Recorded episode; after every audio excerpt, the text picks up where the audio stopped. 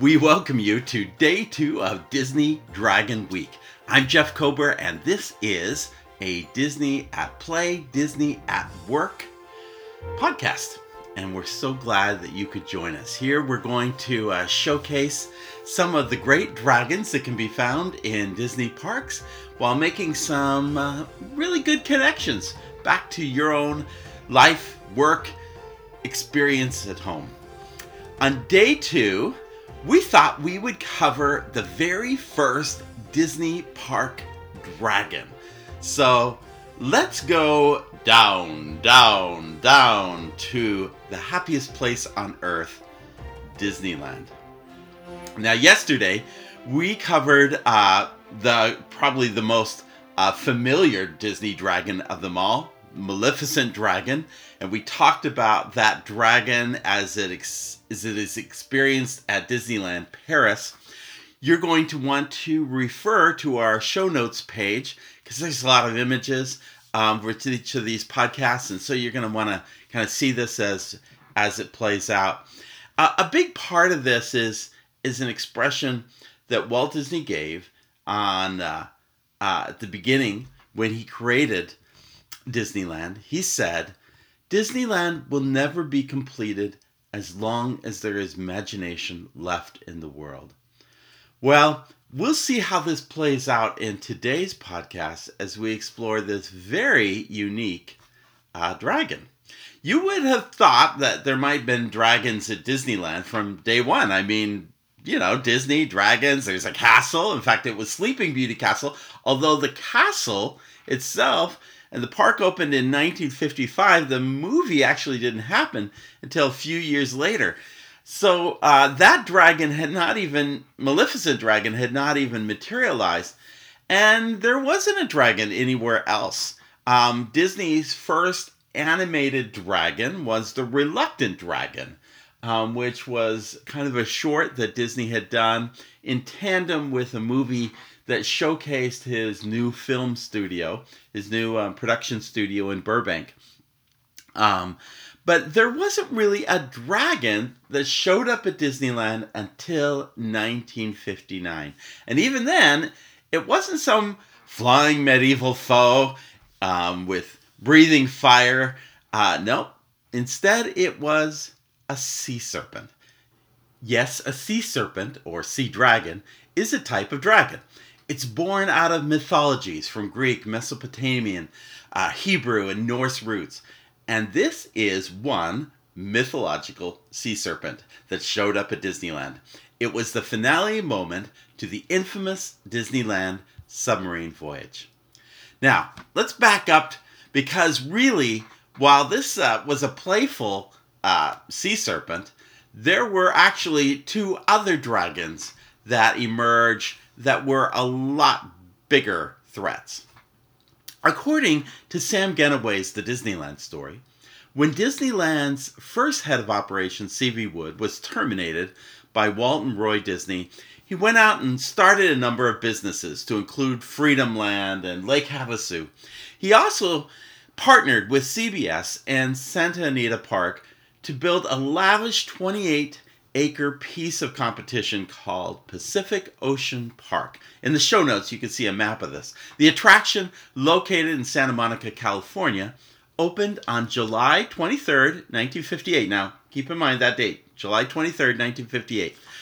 There would be in this park a Union 76 Ocean Highway where you could drive miniature gasoline powered automobiles. There would be a virtual flight to Mars. There would be a house of tomorrow, a safari dark ride passing by animals, a carousel, and a train. It also had a USS Nautilus replica and an attraction called Deepest Deep, a simulated voyage via submarine. Only the whole thing took place above water. Oh, and they also had a sea serpent roller coaster. Hmm. The park opened on July 23, 1958. According to a book dedicated to the seaside attraction, it had 20,000 people who showed up on the first day. On day two, it had 37,262, which interestingly outperformed Disneyland's attendance on that day. The dragons of competition had emerged.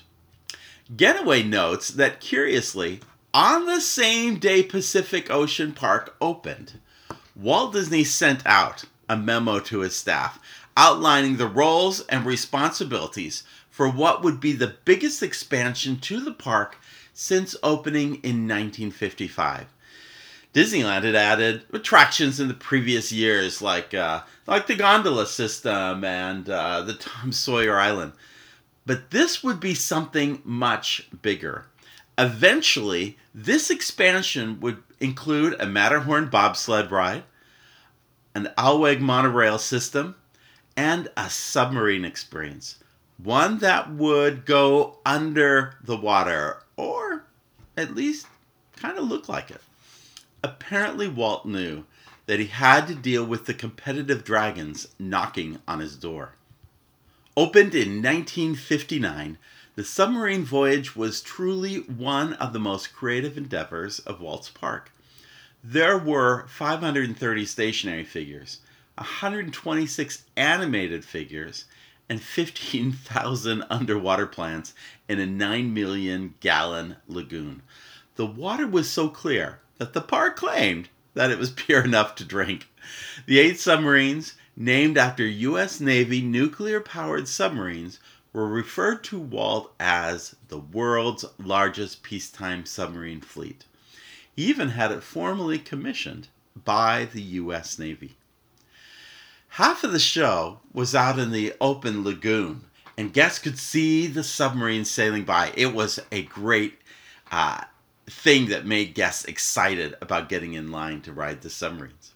But the other half of the submarine voyage was meticulously engineered in a hidden show building behind waterfalls that were um, that housed on top of it Autopia cars, monorails, and eventually a people mover.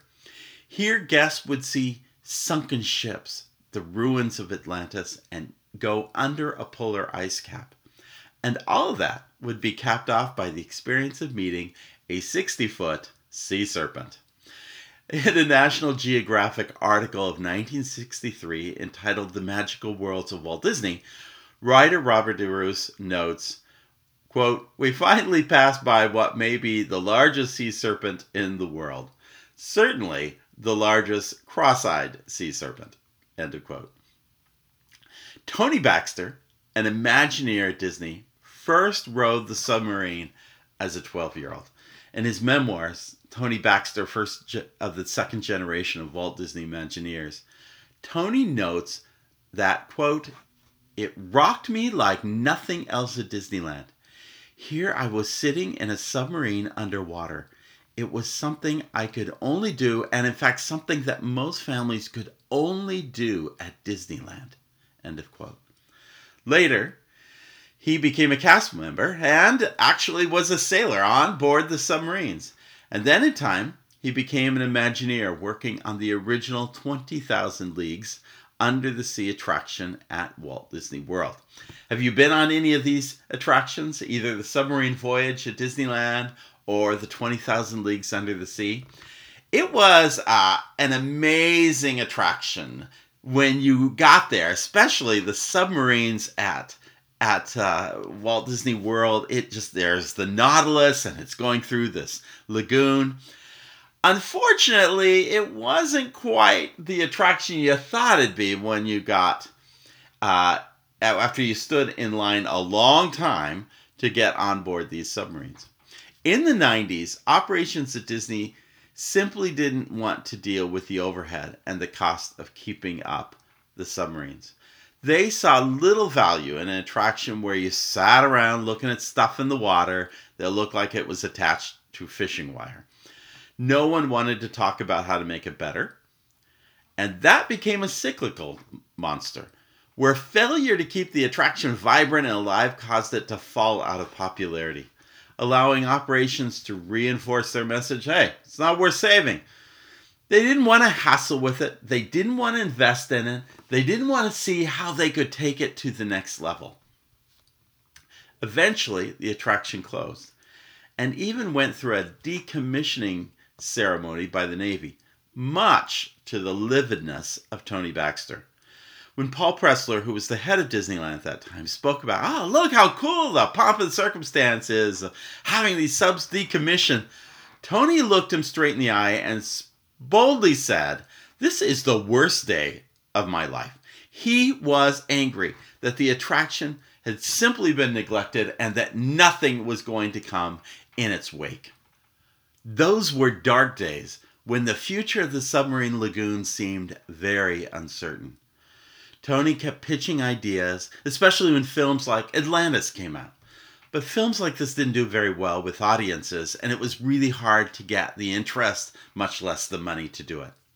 When Pixar's Finding Nemo became a box office hit, Imagineer Tony Baxter realized it was a great story for redoing the mothballed submarines. The challenge for Tony was how to convince management that they not only could bring the story of Finding Nemo to the subs, but to make an experience that was as brilliant as was done on the Pixar film. It just wasn't enough to plug some plastic fish in that looked like Nemo and friends on a bunch of wires. Along with Bruce Gordon and Chris Teets, they produced a mock up that allowed for the beautiful animation of the film to be nestled in the middle of the liquid expanse of the physical attraction. The experience was enormously expensive to rebuild, but the effect was very cool. And the project ended up being the first major attraction given a green light by the new CEO, Bob Iger. You know Bob Iger. He'd go on to build even more expensive things like Shanghai Disney and Galaxy's Edge. Well, the result was the Finding Nemo submarine, which was dedicated on June 11, 2007. Again, the Navy came out prior to opening and recommissioned Disneyland's eight submarines. While the old Sea Serpent has moved on, Tony's courage to face the dragons of resistance and apathy, to be persistent in his vision of what the submarines could be, is an example to all. Now, who knows what the future of this beloved attraction is. It's still a very expensive attraction to keep up to date. Operationally, it requires a lot of labor. Um, people stand in a long line because you can only get so many subs moving through at any given point, and you can only seat so many people within a sub. Who could tell where these beloved submarines will set sail next? But this much is for sure Disneyland can't sit on its laurels it must not allow the submarines to fall into the liquid space of mediocrity. With new and compelling competition out there in the world, it must fight the dragons of competition, always offering new and compelling experiences. The only thing that will sink the subs will be apathy. Now, here's some souvenirs for you. Here's some takeaways from our focus on this Disneyland attraction. Ask yourself who is your competition? How do you surpass those who are trying to do what you do best? How do you fight apathy of resting on your laurels? What systems do you have in place to continually improve your products and services to make them better than ever before? How do you deal with people who just sit on their accomplishments and don't look at what could be in the future?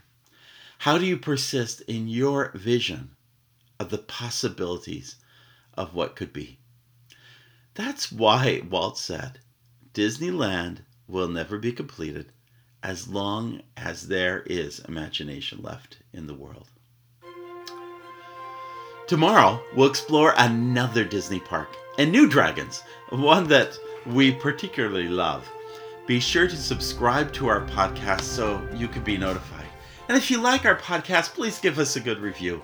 We are a young podcast compared to others who have done scores, if not hundreds, of podcasts.